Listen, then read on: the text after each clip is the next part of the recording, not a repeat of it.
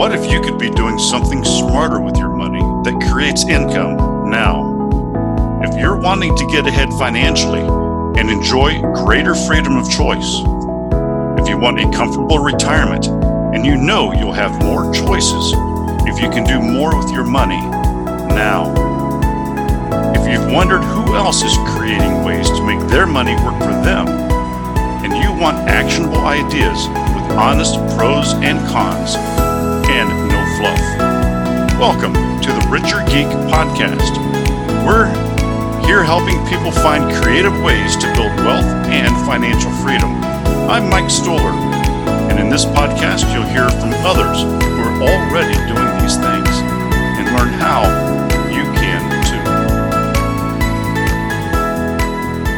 Hey everybody, welcome back to another episode of the Richer Geek Podcast. Today we have Bob Bernotas. Bob is a franchise expert. He's president of FranchiseWithBob.com. It's a great name if your name is Bob and you deal with franchises. He's one of the nation's top franchise consultants. He's passionate about helping people achieve greatest level of satisfaction. He's got years of experience guiding clients toward top-performing franchise brands. He has personalized guidance and support throughout the entire process, which is important.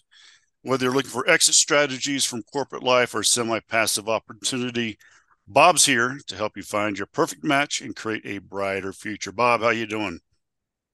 I'm good, Mike. How about yourself? Yeah, not doing too bad. You know, just trying to stay cool. So talk about, franchises are all over the board. First, a little bit about your history. What do you do, where you come from, how you got into franchises. Then we'll dig into what you do. Oh, my goodness. I'm not going to delve too deeply into that, but let's see. I grew up on a farm, so I am a Pennsylvania farm boy. Mm-hmm. Learned my work ethic from that at the hand of my dad, but got into franchising pretty early. Begged, borrowed, and stole to get into my first one. It was a West Coast Video franchise. If you remember the video industry, they actually preceded Blockbuster. And first one I opened was on Wayne and Shelton Avenues in Philadelphia, and just by sheer luck, I think I got the right location, and that I opened in December of 1986, and that franchise was the top unit in the chain in January of 1987. So that allowed me to move forward and acquire some more West Coast Video franchises. I think you know what happened to that industry. Mm-hmm. I fortunately sold at a kind of a good time, so I was able to get out without too much damage. But it was a nice ride while it lasted. Got involved in an independent business that I started, which didn't go as well as my franchise businesses. But then I got involved in another franchise concept called Hollywood Tans, and had a bunch of those in the Maryland market. Sold those to acquire a controlling interest of a larger chain that was based in Sioux City, Iowa. Moved the corporate headquarters to Omaha, Nebraska, because I wasn't about to live next to a pig processing plant in Sioux City, Iowa.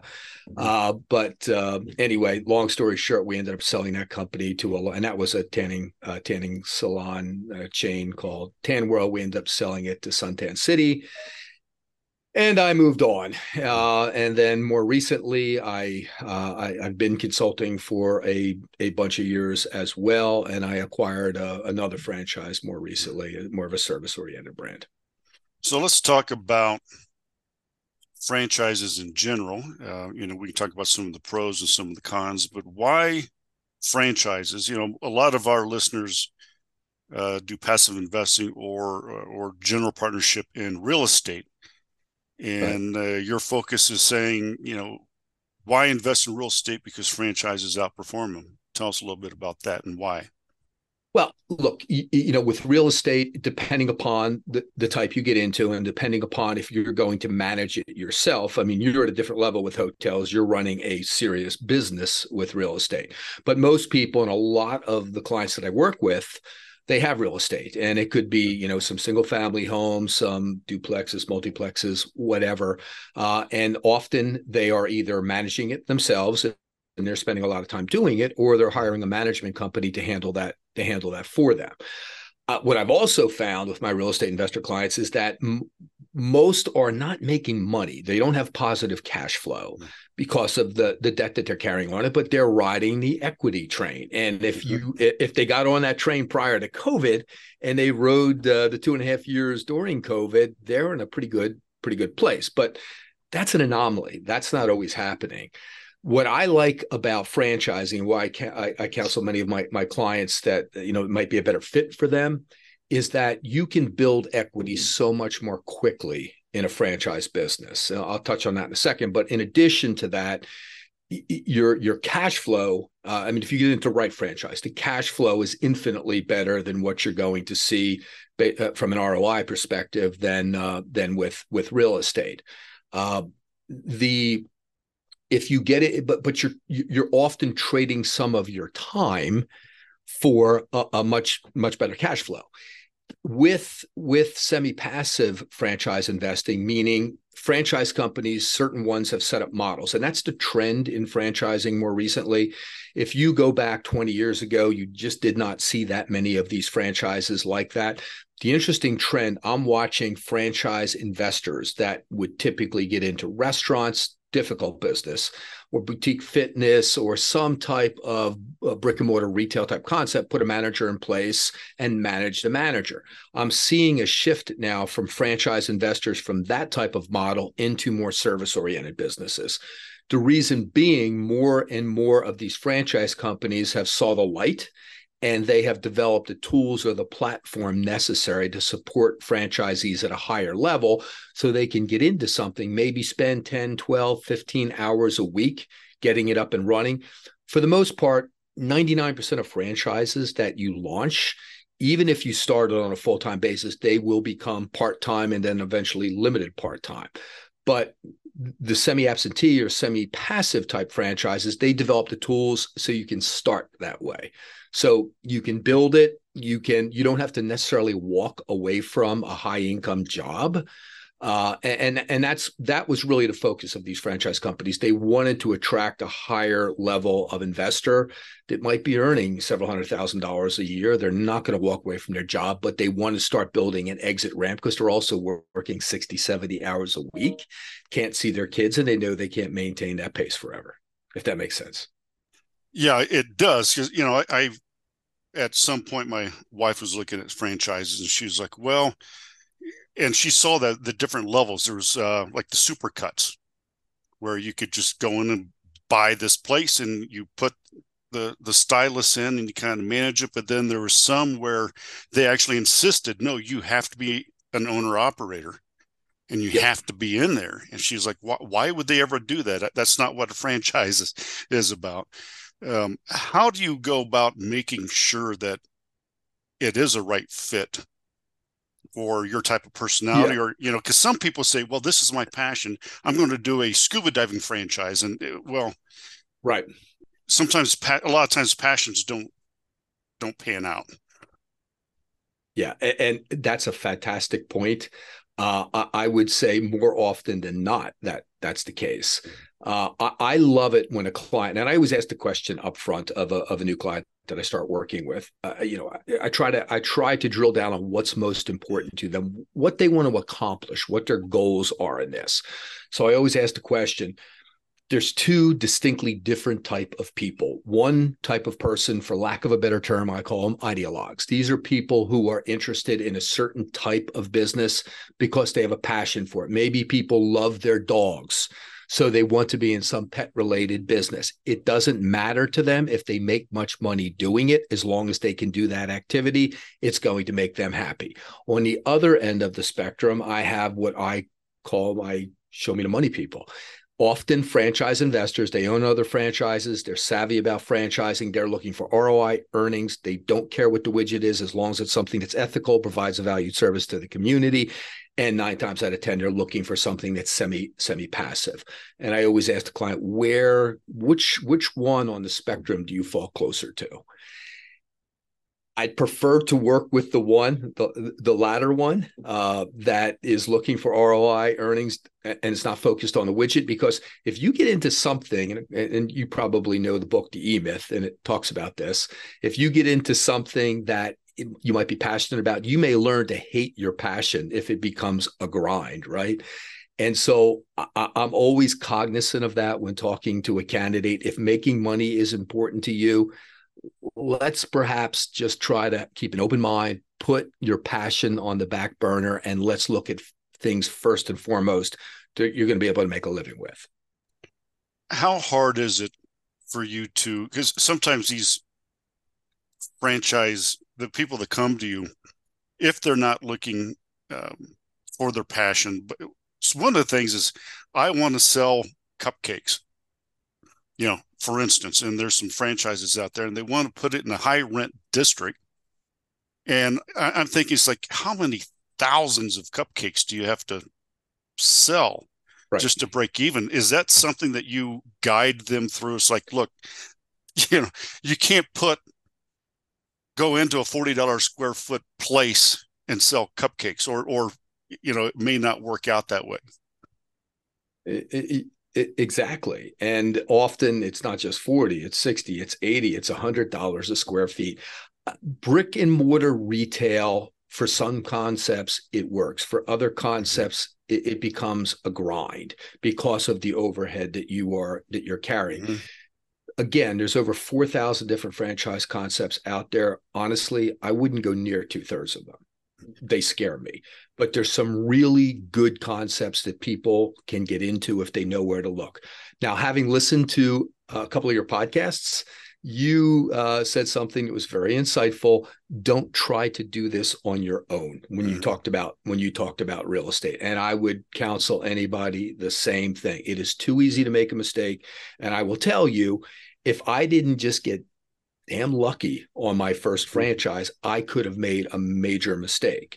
I on the second franchise that I chose, it wasn't probably the best. If I had somebody to work with like myself that had the experience in the industry, just really didn't exist back then, I probably would have been a heck of a lot better off. And it's a shame because so many people get into franchising not knowing what they're really getting into and end up getting burned with it. But if you get into the right franchise concept, there's some phenomenal opportunities out there. So let's talk about what your sweet zone is. You know, in your notes, there's some excellent opportunities that you're saying you get into for under $200,000, and they're pretty lucrative. What type of franchises are those? Yeah, so the category that is reasonably priced and there's great opportunities in the category is anything having to do with what's called the home service category. Now, that's a catch-all category. There's things in there that are B2B, and often many of the things that are B2C also cross over into B2B. But just as an example, I have placed over the course of the last year and a half a lot of my clients into something that you want to talk about boring.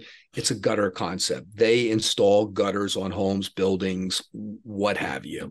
But the average franchisee, and I can't talk about numbers on this, but if they knock it out of the park. And the investment on this concept is in that 150 to 200K range. What I like about these types of concepts is that if, for instance, if you looked at like an Orange Theory, or you looked at a Crumble Cookie, which these are two real popular franchises, right? You're going to spend somewhere between $750 to $1 million to open one.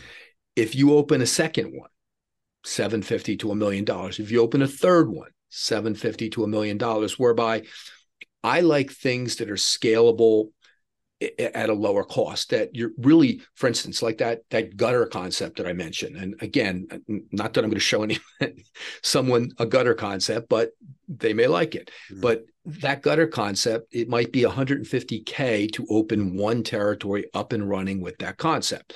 The second territory with that concept is $40,000. So you're buying a second franchise, you're just buying more dirt. A third franchise is $30,000. So now you tripled the size of your territory, in effect, tripling what your financial upside can be.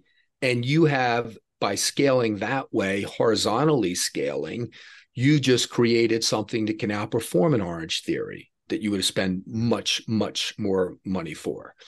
But then there's also, with this category of franchising, an opportunity to scale vertically. Now, what I mean by that is someone can decide, let's say you're 2 years into operating your gutter business and you decide, you know what, I want to launch another business. I developed this customer base that knows and trusts my first brand. I want to introduce another concept to them. You can add a second franchise, let's say, for lack of a better one, a fencing concept, and just superimpose it. You buy the same territory with the fencing franchise, superimpose it on the same landmass, introduce that concept to the customer base that already knows and trusts your first concept. You're gaining economies of scale. Your cost of customer acquisition is going down. You're just running a more efficient business. Now you can start to scale into multiple concepts over time. That's where I'm seeing the real movement with franchise investors, savvy people, been in franchising, used to be just brick and mortar retail. Now, seismic shift coming over to categories like that. Yeah, and I think that's an important concept, especially if you don't have to just spend so much up front. And you know, let's discuss a little bit about when my wife was looking at franchises. I was just amazed of the franchise costs. You know, it's just the nickel and diming every month, and then marketing, and then national sales and marketing, and then tech support, and it just went on and on and on and on. Yeah.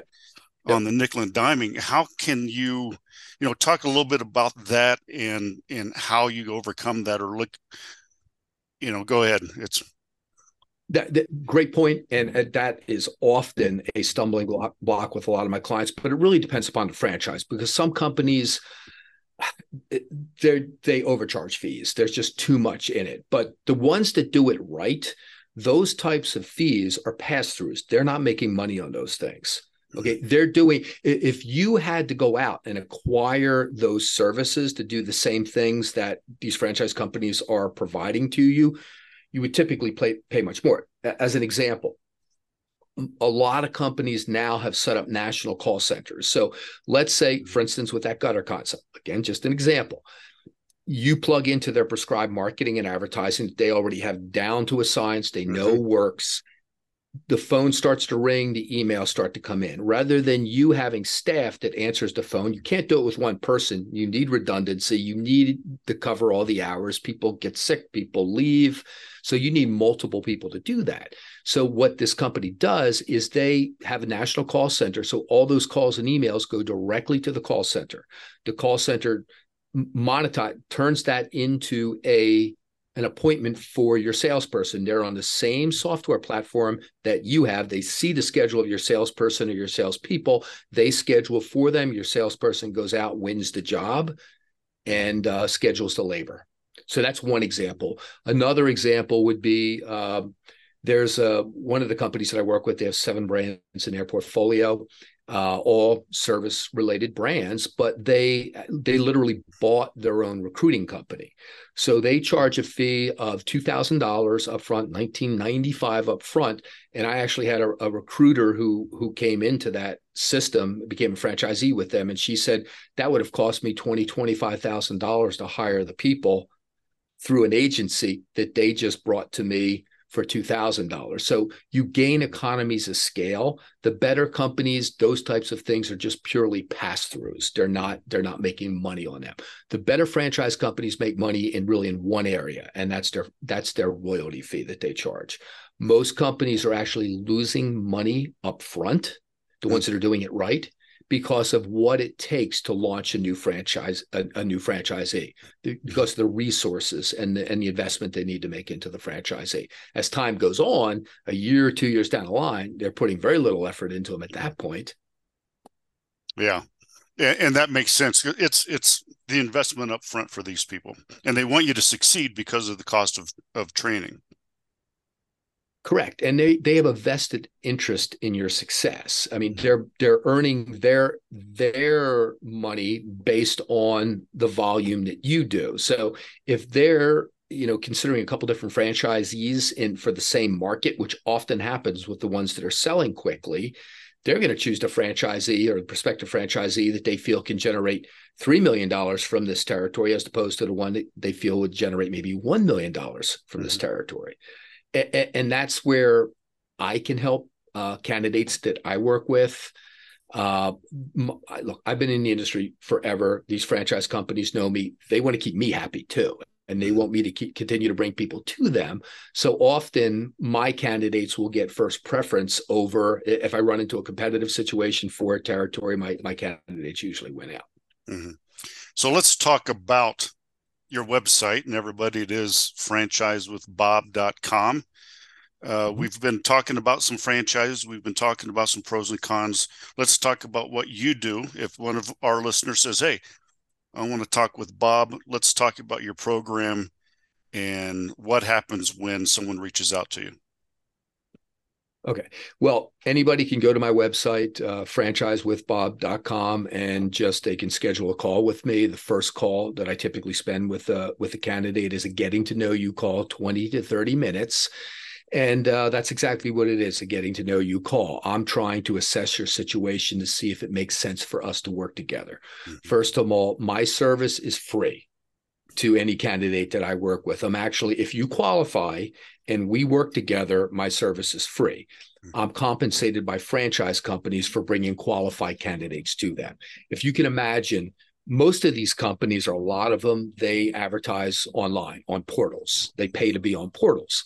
95% of the people coming to them through their portals end up not being qualified. So the better companies typically work with someone like me, because anybody I put in front of them, they will be fully qualified for their concept. And so if you're a candidate that I work with and we take you through the process and they approve you for a franchise and you go forward with the franchise, then they will compensate me at the end of that process. So to answer your question, if I engage with someone, if it makes sense for us to work together, we'll probably spend 8, 10, 12, maybe 14 weeks together. Okay. And I take you through a structured process. The first step is a confidential questionnaire. It's going to take you maybe 20, 30 minutes to complete, but that gives me the initial information I need on a candidate to start doing my job properly. We would schedule a consultation, which would spend about an hour on a Zoom call together. Mm-hmm. And I will review the confidential questionnaire together. I'll have lots of questions for you. I'm basically building a profile of who you are. So once that call is completed, I digest all the information that I collected.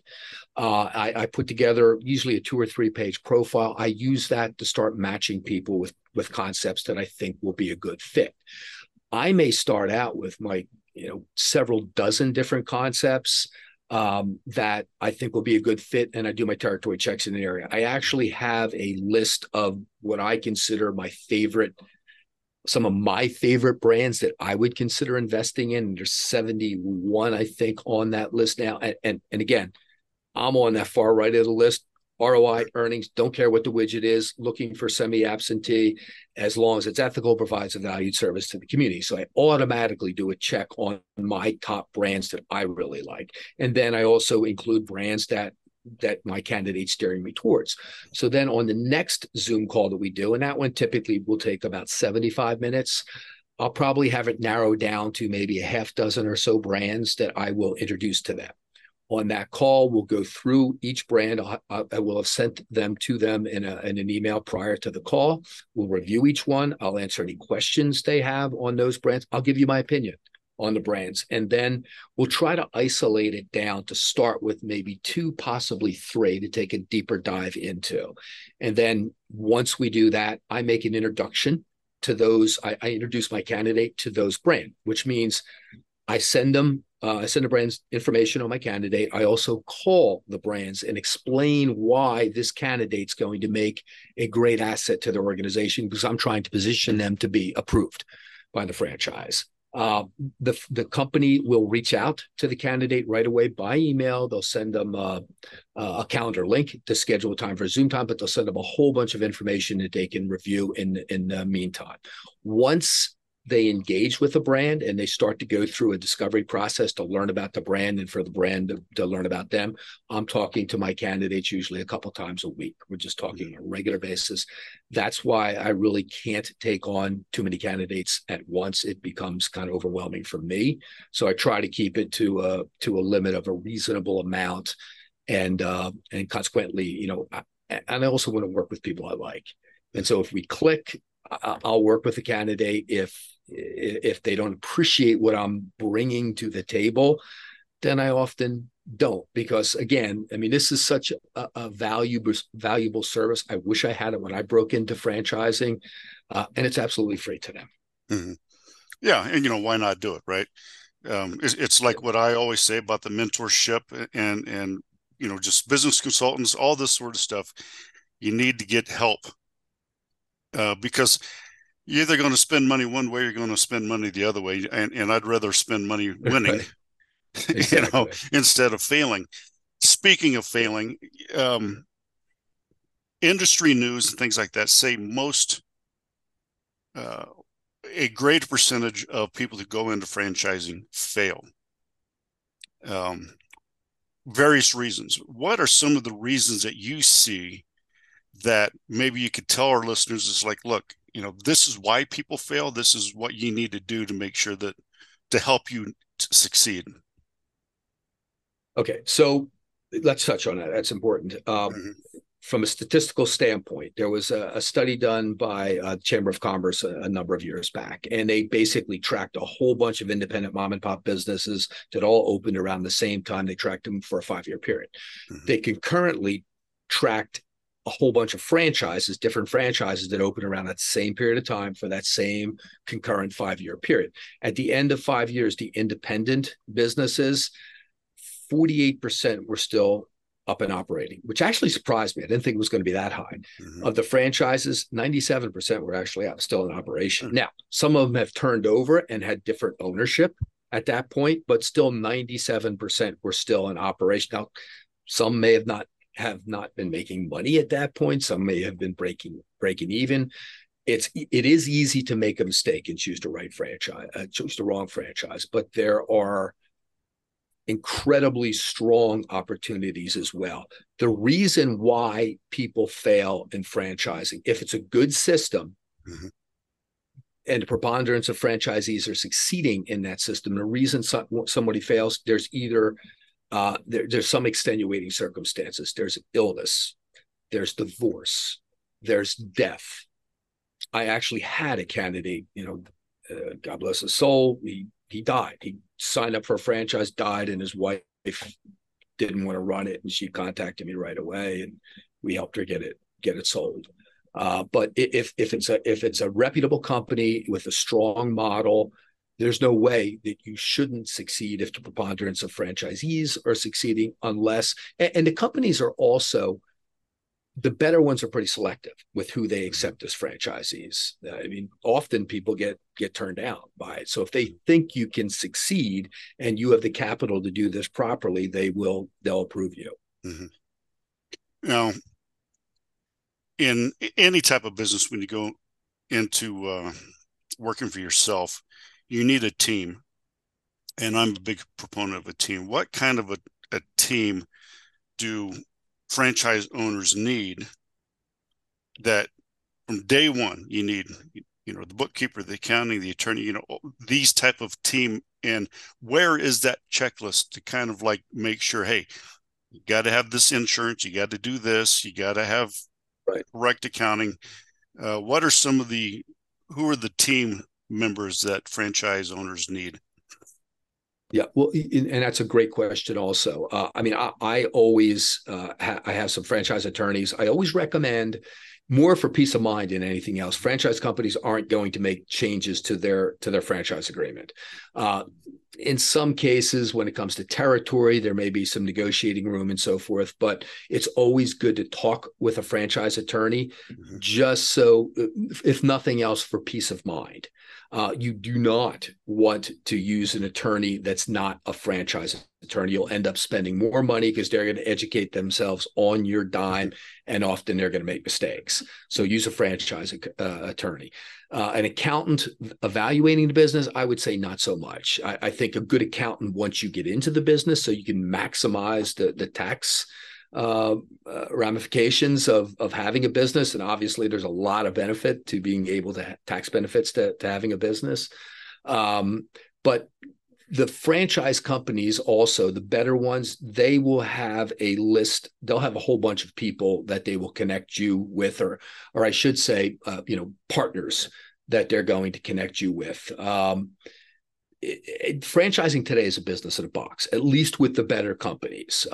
Anything that you could possibly think of in terms of setting up an entity, and they will give you guidance with that. And I can certainly give guidance with that. I mean, and it might be some differences in the entity you set up depending upon how your capital you're capitalizing your company. For instance, if you're going to do a 401k rollover, basically take funds from your 401k or an IRA, if eligible to do it, without extracting funds. You're basically rolling funds from your 401k or IRA into a business without taxation, without penalty, without interest, but it has to be done in a certain way. It has to roll into a C Corp. So there's entities that will help you set that up and then make sure you stay in compliance with it. Did I answer your question? Or did I ramble? Yeah, no, you did.